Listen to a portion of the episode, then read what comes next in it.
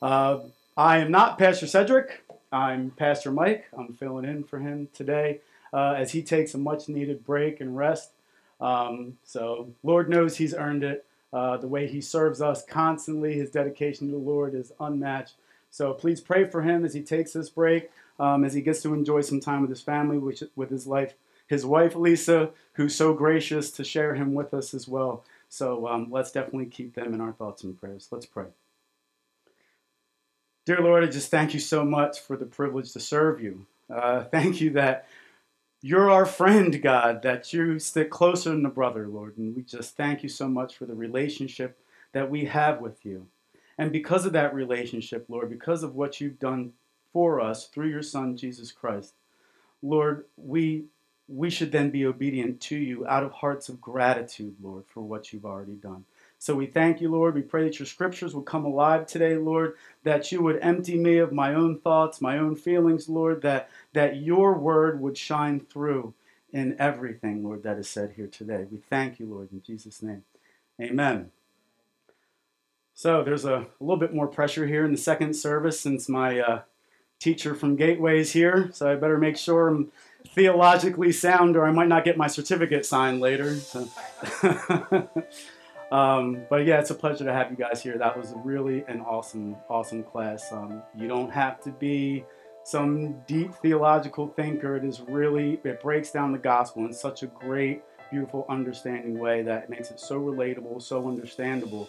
And if you're really looking to grow in your faith and to understand your faith more, because there's so many concepts that we need to wrap our heads around, it's just a great, great class. It's paced really well once a month. I'd really encourage you to check out the, the seminar, the, the opening you guys are going to have at, at 1 p.m.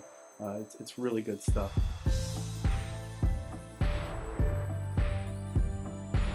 So, um, moving on, we're continuing our sermon series entitled "If My People," um, and our key verse is Second Chronicles 7:14. Second Chronicles 7:14, which says, "If my people who are called by my name humble themselves." Pray and seek my face and turn from their wicked ways, then I will hear from heaven, forgive their sin, and will heal their land. And we've been breaking down this verse into sections. Uh, a couple weeks ago, Pastor C started with, If my people who are called by my name. And just to emphasize that this verse, for the healing of the land, this is written to the church. This is written to us. And how we need to conduct ourselves so that the Lord can heal our land. We learned we need to humble ourselves last week. We need to put on humility, that we need to consider others as more important than ourselves.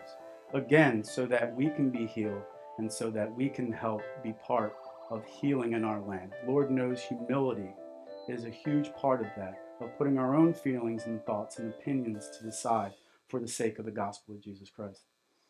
And this week we're going to look at pray and seek my face. And we've been asking, what if we had the solution? What if we had the solution to healing our land? And it's, as we've been learning, it's right here. We have it right in front of us, right in God's Word. We have the solution to the healing that we now know for sure over the last four months really needs to take place in our land.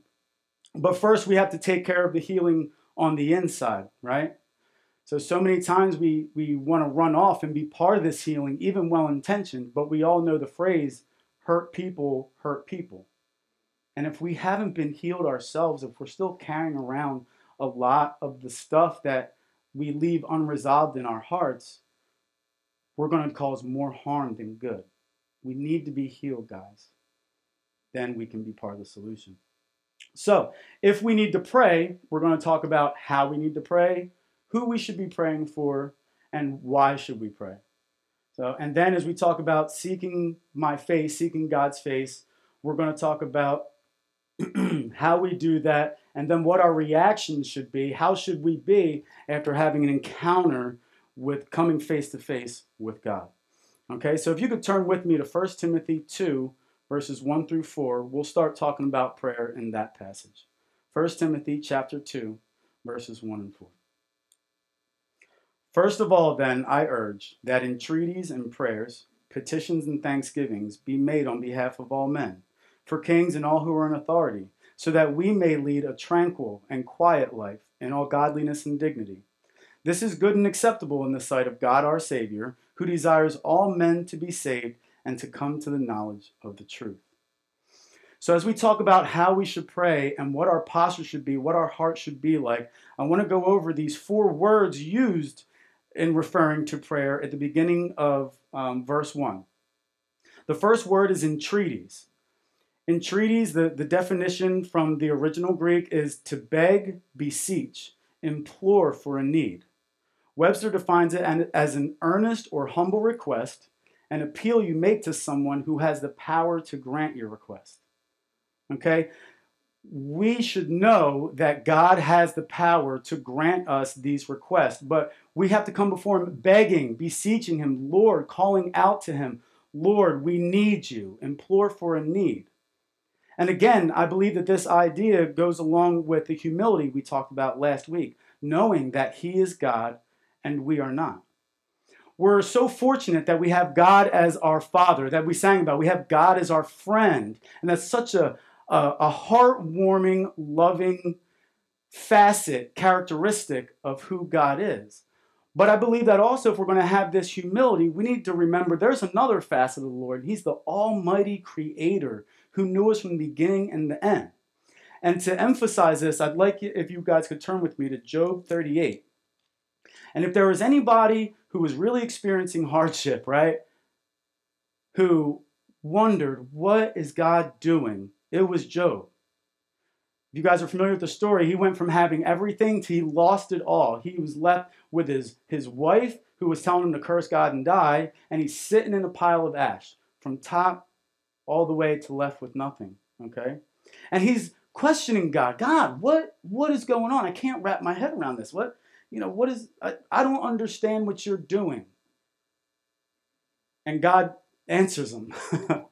and this goes on for almost four chapters, definitely for two. And I just want to uh, look at some of these verses to kind of uh, let us see what God's response to Job was.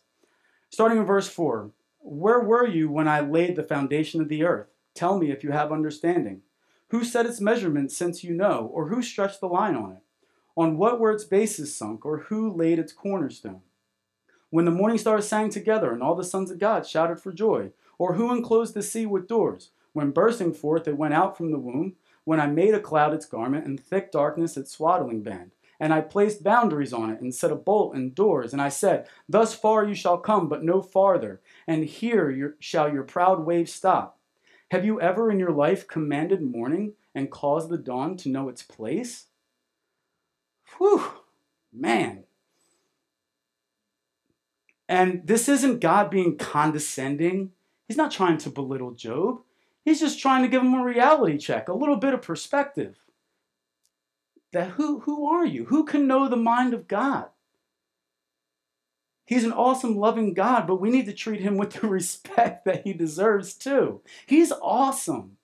And everything right now may, might not make any sense, but it doesn't have to. We just need to humble ourselves and obey. So that's entreaties. That's how we need to approach the Lord. Also, prayer denotes motion from a place, local proximity, or motion toward a place, among, around, near. James 4 8 says, Draw near to the Lord, and he will draw near to you. We need to keep the Lord close to us.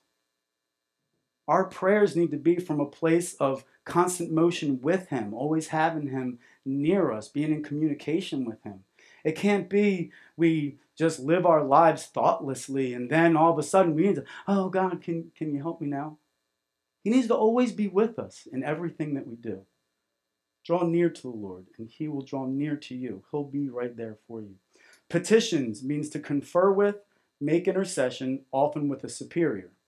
So, again, with the su- superiority of God, again, it emphasizes the humility we have and that He is and should be our ultimate authority. But I also want to look at the word intercession here. If you could turn with me to Romans 8 33 and 34, it talks about how Christ intercedes for us. And that needs to be our example, right? We, our only desire, the only standard we should have is living as Christ tells us to and as he walked, as believers, that's what we need to do to be healed on the inside, to help be part of the healing that needs to happen. We should be making intercession on be, intercession on behalf of other people. Romans 8:33 and 34 says, "Who will bring a charge against God's elect? God is the one who justifies. Who is the one who condemns? Christ Jesus is he who died, yes, rather, who was raised, who is at the right hand of God, who also intercedes for us. Now, before we talk a little bit more about intercession, I want to answer that question at the beginning of the 34 because there's like two thoughts here, and I want to make sure this is clear. Who is the one who condemns? Not Jesus Christ. He does not condemn us. We were condemned by our own sin. And in 33, He justified us. He cleansed us from our unrighteousness when we accepted His Son, Jesus Christ, as our personal Lord and Savior. At the beginning of chapter 8, in verse 1, it says, Therefore there is now no condemnation for those who are in Christ Jesus. For the law of the Spirit of life in Christ Jesus has set you free from the law of sin and death. Christ has set us free. We are no longer condemned by our sins. So we can't continue to walk as believers who, who, who feel unworthy, who feel like that, that God can't use us. Because when we do that, we only shortchange ourselves. We're only fulfilling half of our capacity that He has for us. He wants to open up the doors to use you in great and mighty ways. But our own condemnation, our own insecurities gets in the way of that. He does not condemn us. We might have conviction, which is different. The Holy Spirit inside us convicts us and provokes us to righteousness and brings to light the things that we struggle with. But when we feel that conviction, then that causes the redirection, the repentance towards change. Okay, and I just want church, please, we need to know there's so many of us that just got to grab hold of what God has called you to do. Don't worry about where you've been but worry about where He's taking you now, and He will use you in ways you never even imagined. So, with intercession, I just wanted to talk to you guys about that. All right. But uh, also, with Christ being the one who intercedes for us, okay? He intercedes on our behalf. Those same sinners who constantly make mistakes, who sometimes willfully sin, we go in rebellion. He knew we were going to be prodigal sons, prodigal daughters. But he intercedes for us anyway. He gave up his life willingly for us just for that reason. And so we need, in turn, to do the same. We need to intercede on others' behalf. That's everyone. Imagine you have a, a best friend, okay? A really close person you trust, you rely on and you knew that two years from now, that person was going to completely forget you, was just going to betray that trust that you've given them for so long. Would you still intercede for them? Because that's what Jesus Christ does for us. He knows the mistakes we're going to make, but He loves us and intercedes for us anyway. And we have to do that for those around us on their behalf. Continue to pray for them. See hurts, identify hurts and needs and, and shortcomings around us and pray for those people. If you see a failing, we shouldn't wait for someone to put a prayer request online for their marriage who's failing or for their rebellious children for us to get on our knees and pray for our brothers and sisters. We should see it and do it. See a need, fill a need, see a need, pray for a need. That's how we should be walking. That's how we can get true healing as individuals, as a church body, and eventually, hopefully, as we walk that out to our land. Thanksgiving means to show favor, give freely, forgive. And I thought this was really interesting as, as I was preparing for this that forgiveness and thanksgiving is tethered together. And it was like, yeah, I guess that makes sense because if you're thankful for someone or something that happened, you can't really be bitter about it anymore. When you're thankful for it, it gives you closure and it can help soften your heart and give you some forgiveness that you need for that healing to take place in your life. I remember as I was going through this pastoral process, um, one of the first things that they did was give me this uh, sheet of questions. And they obviously, as wise men who were going to let me stand here one day. They wanted to know everything. And so I filled it out openly and honestly and gave it to them. And I never really heard anything, which I thought was kind of strange. It was like a year later, I had this meeting with the, the elders and pastors. It was Pastor C, Pastor Jose Torres, Elder Mark, and Pastor Tim. And we're sitting there and they're just like, Mike, you know, you've been doing some work and we're proud of you. And they're gassing me up. And I'm like, oh, yeah, thanks, guys. And then they pull out this questionnaire and they got me. They sucked me right in with those questions. And they it forced me to address all this stuff that I had answered before. And boy, I did not want to do that. And they opened up that closet and pulled out the skeletons and laid everything bare and made me talk about it. And it was incredibly difficult. And Pastor Tim looked at me and he said, Mike, have you ever thanked God for those things? And I said, heck no. Why would I do that? Thank God for all these terrible things, you know? And he's like, yeah, thank God for that because that's what got you where you needed to be. And that's why you're sitting here today.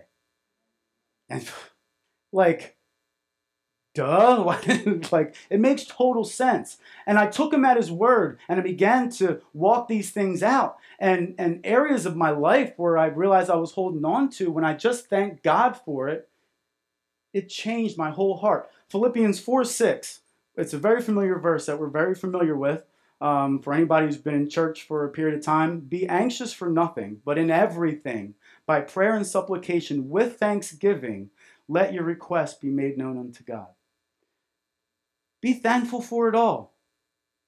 And you know, even if you don't mean it when you first say it, just open your mouth and put the words out there. And God will change your heart. He, he will. Do it and you'll see.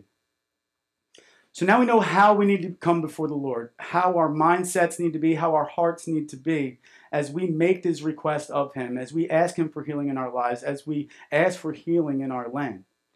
But who do we need to pray for? Continuing at the end of verse 1. Let your entreaties and prayers, petitions and thanksgivings be made on behalf of all men. No exceptions. No special definition from the Greek. Sorry. It's, it's all. Pretty sure all means all. All right? And we need to make sure that we're doing this. Who do we need to pray for? All men. For kings and all who are in authority. Phew.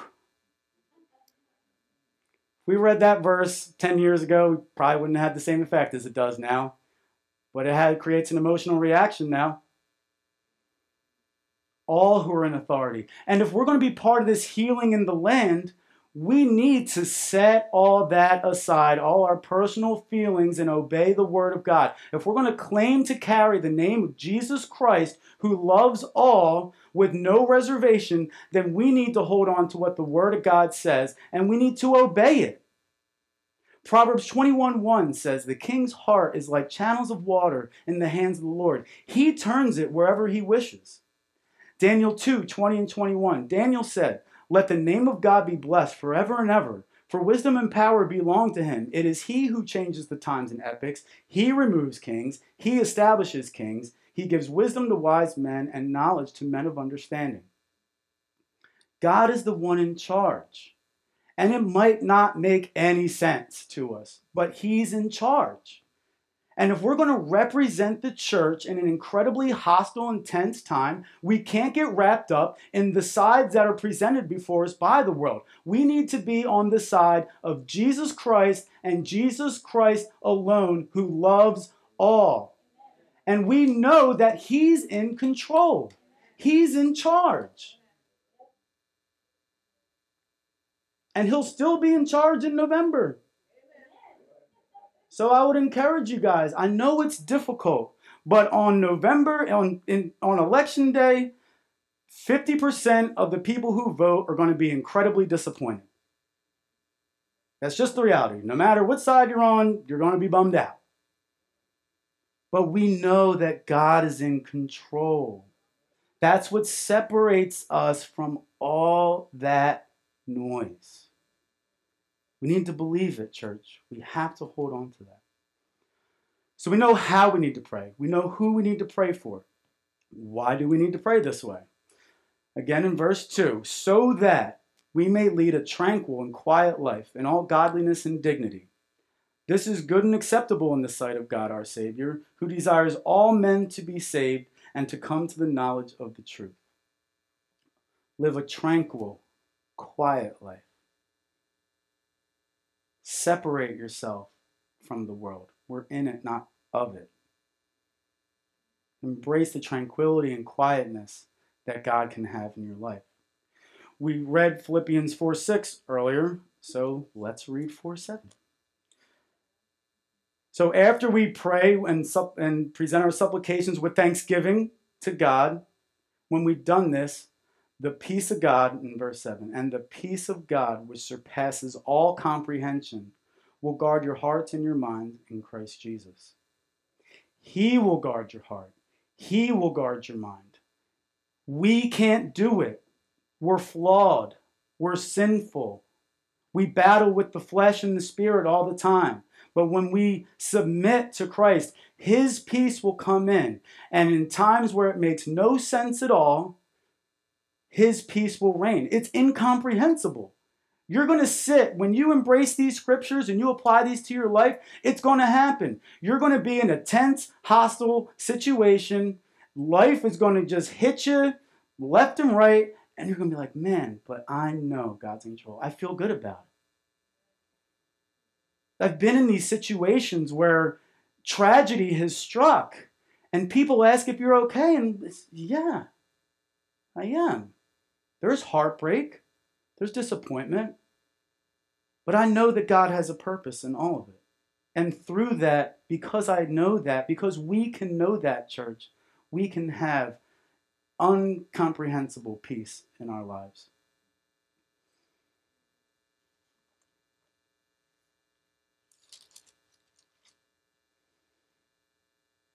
Who desires all men to be saved and to come to the knowledge of truth.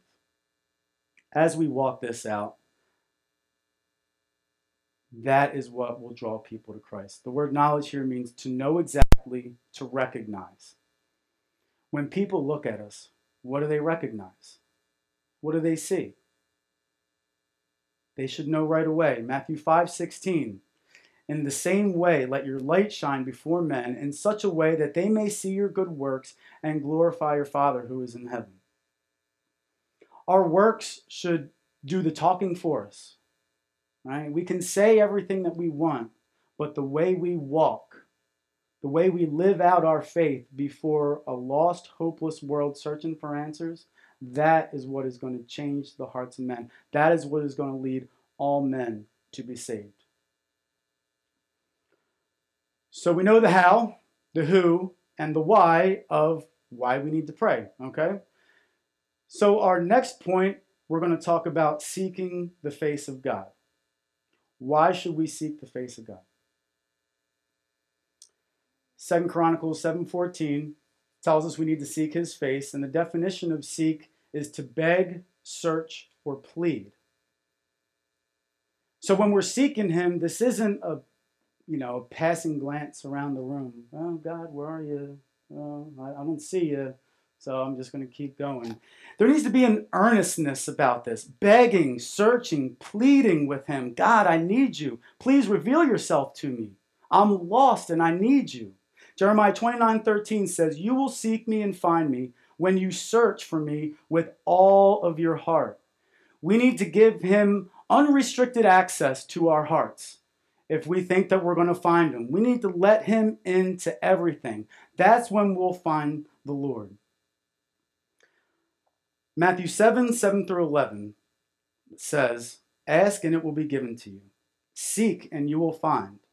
Knock and it will be opened to you. For everyone who asks receives, and he who seeks finds, and to him who knocks it will be opened. Or what man is there among you who, when his son asks for a loaf, will give him a stone?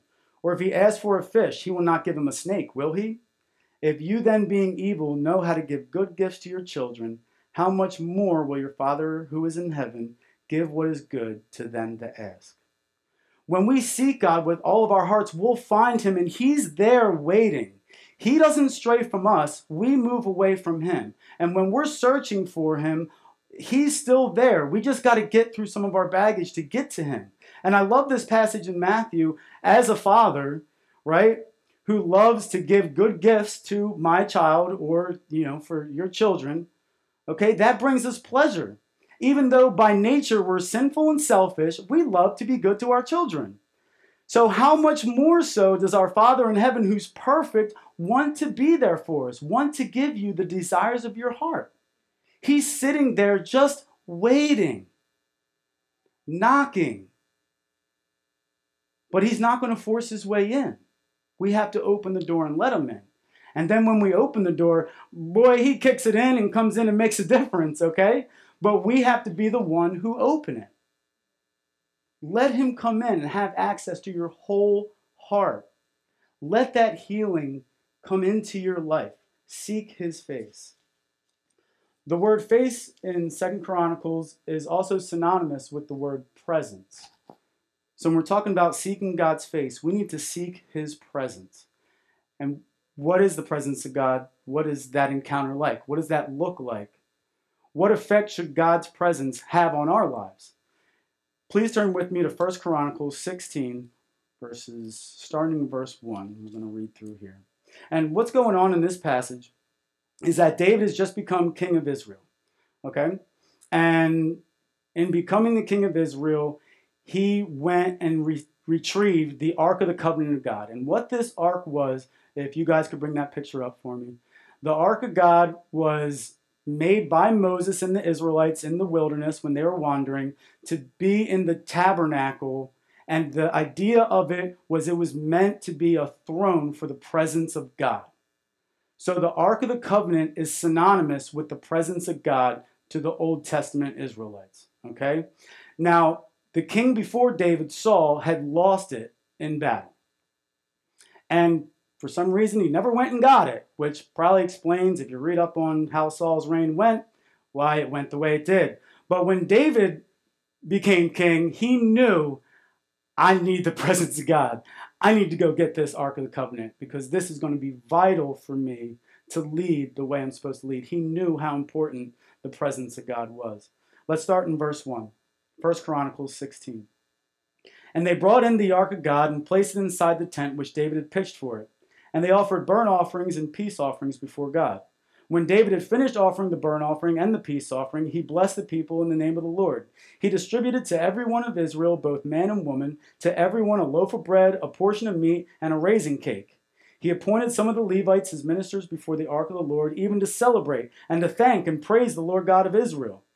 Asaph the chief, and second to him Zechariah, then Jeiel, Shemiramoth, Jehiel, Mattithiah, Eliab, Benaiah, Obededom, and Jeiel with musical instruments, harps, lyres. Also Asaph played loud-sounding cymbals. And Benaiah and Jehaziel the priest blew trumpets continually before the ark of the covenant of God. Then on that day David first assigned Asaph and his relatives to give thanks to the Lord. The people, the Israelites, were pumped to be in the presence of God. They knew how important and how much that meant to them. They needed, they knew how much they needed that as a people. And they could not stop celebrating. They were blowing trumpets, they're banging cymbals, they're having a feast. Knowing what we know about David, I'm sure he was dancing around. They were having a great time. But yet we find ourselves in the presence of God, which is worship, open worship before the Lord, and we go like this. And we stand there we look around. We hold on to the chair as if we're going to fall over if we don't. All right? We need to be excited just like they were. We're in the presence of God. He's done great and mighty things in our lives. We should be open to everything He has. Our hands should be in the air.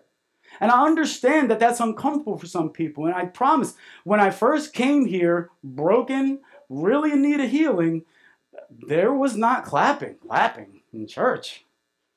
God forbid, you know, it was really new experience. But the longer I was here and the closer I grew to the Lord and the more these men of God poured into me and the more I realized and my eyes were open to how great God is and what he's done and continues to do in my life, I can't help but raise my hands and shout hallelujah. He's awesome. He makes all the difference in the world. And I can't be quiet. I can't hold still, especially when we're, especially in, in worship and singing praises to his name. We need to open up, be vulnerable, let him in. Praise him for what he's done. So when we have this presence with God, how should we find ourselves as we've been talking about? We'll continue on in verse uh, 8. Oh, give thanks to the Lord, call upon his name, make known his deeds among the peoples. So we should be full of thanksgiving and worship. We should be making his deeds known to everyone. If God's done something great in your life, we should be more than open to spread the word, to tell people what's going on. There's, there's a lot of prayer requests that we have that come through on the eye care ministry. And I would love to see the praises that come after that. We need to know. We need to have something to look back on, to remember and see how great God is. Verse 10 Glory in his holy name. Let the heart of those who seek the Lord be glad. We should have hearts full of gladness, knowing who he is. Verse 11 Seek the Lord in his strength, seek his face continually. Seek the Lord in his strength, because we know humbly that we're weak. We don't have it in us to live a perfect Christian life. We're in desperate need of the Lord for that. In our weakness, His strength is perfected. That's when He comes in and has His way and does what He wants to do. He strengthens us. If you're feeling weak, if you're feeling tired, just go before the Lord and let Him refresh you, and He will work through you. Verse 12 Remember his wonderful deeds which he has done, his marvels, and the judgments from his mouth. So, just as we were saying, we need to remember. Sometimes we so easily forget.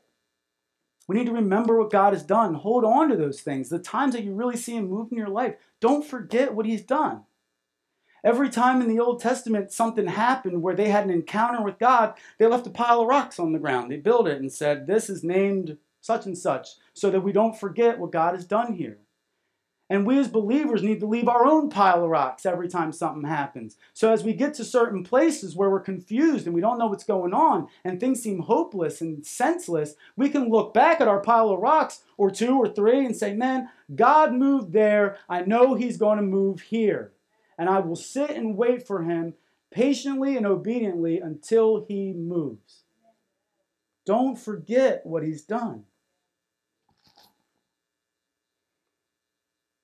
If my people, who are called by my name, humble themselves, pray and seek my face, and turn from their wicked ways, then I will hear from heaven, forgive their sin, and will heal their land.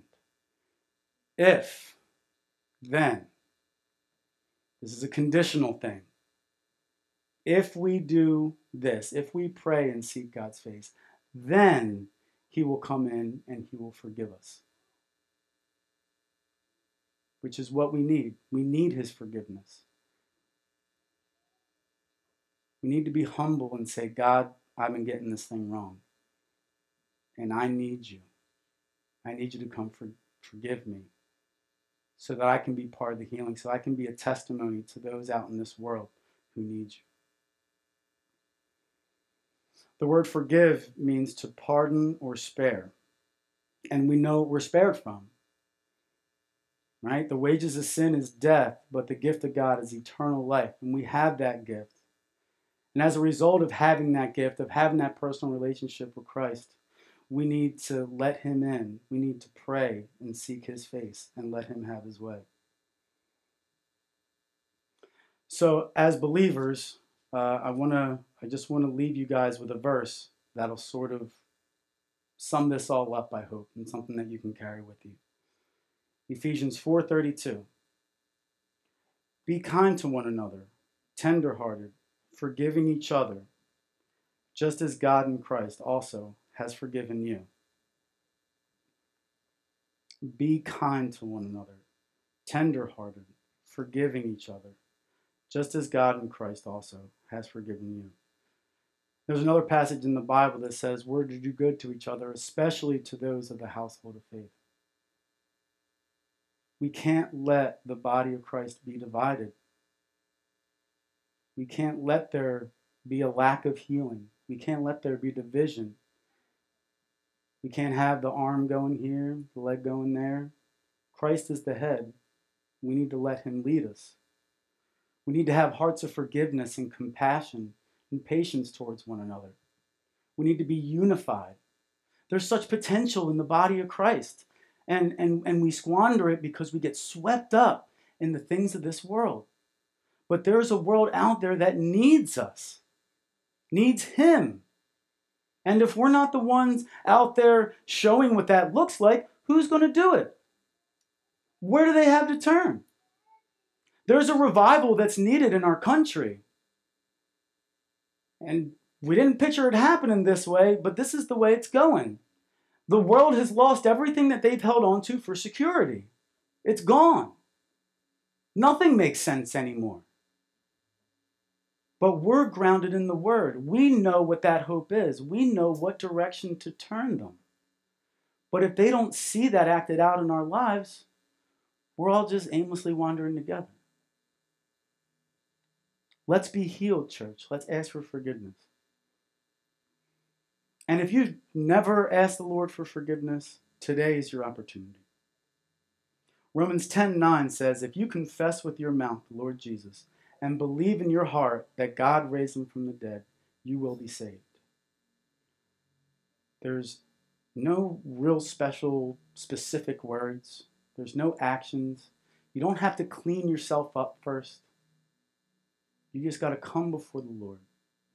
Confess that you need him that everything else you've tried hasn't worked, that you need Him to come into your heart, that you need His forgiveness, because we are all sinners and we're in desperate need of forgiveness, and we can't make it without the power of Jesus Christ. And accept Him into your heart, and you will be saved. And if you've never prayed that prayer before, I'll just encourage you now as we bow our heads and close our eyes. You can just pray, Dear Lord, I need you. Everything that I help that I held on to for security, the things that define me, I'm losing them one by one. And I realize that this world cannot offer me the hope and security that my soul needs. And today, Lord, I come before you because I need you, because I realize that I'm a sinner. And I believe that you sent your son Jesus to die on the cross for me, was buried for me, and rose again the third day so that I can have eternal life, Lord. And as a result of that, I give my life to you. Please come into my heart, change my life, and help me get to know more who you are. And, church, search your hearts, pray think about how things have been for you. Just take the last four months. How have we conducted ourselves? What do we need to change? We're always in need of change. We've never made it as Christians. We need the Lord every day. How can we do better? Where can we let the Lord in to heal us so that we can be part of the solution help heal our land. Dear Lord, I just thank you so much for your church. I thank you for the body of believers, Lord. I thank you for your word that you give us. It's an instruction book, Lord. We have all the answers we need right here. I pray that you would heal your church, Lord, that you would heal individuals' hearts, Lord, that you would heal broken relationships, broken marriage, Lord, that you would reunite children and parents, God, and family members that have been divided over time, Lord that the church would be a place of unity, of like mindedness, Lord, different individuals with the same goal in mind. And that is reaching the lost for you in a world that needs you. So, God, please come in. Come into our hearts, Lord. Even as believers now, we have you in our hearts, Lord. Open our eyes, open our hearts, open our minds, Lord, to receive your word, to continue working to be the best disciples of Christ that we can be. We thank you, Lord, for who you are. We thank you for being in our lives, Lord. We thank you that you're with us always. And we look forward to seeing what you're going to do. In Jesus' name, amen.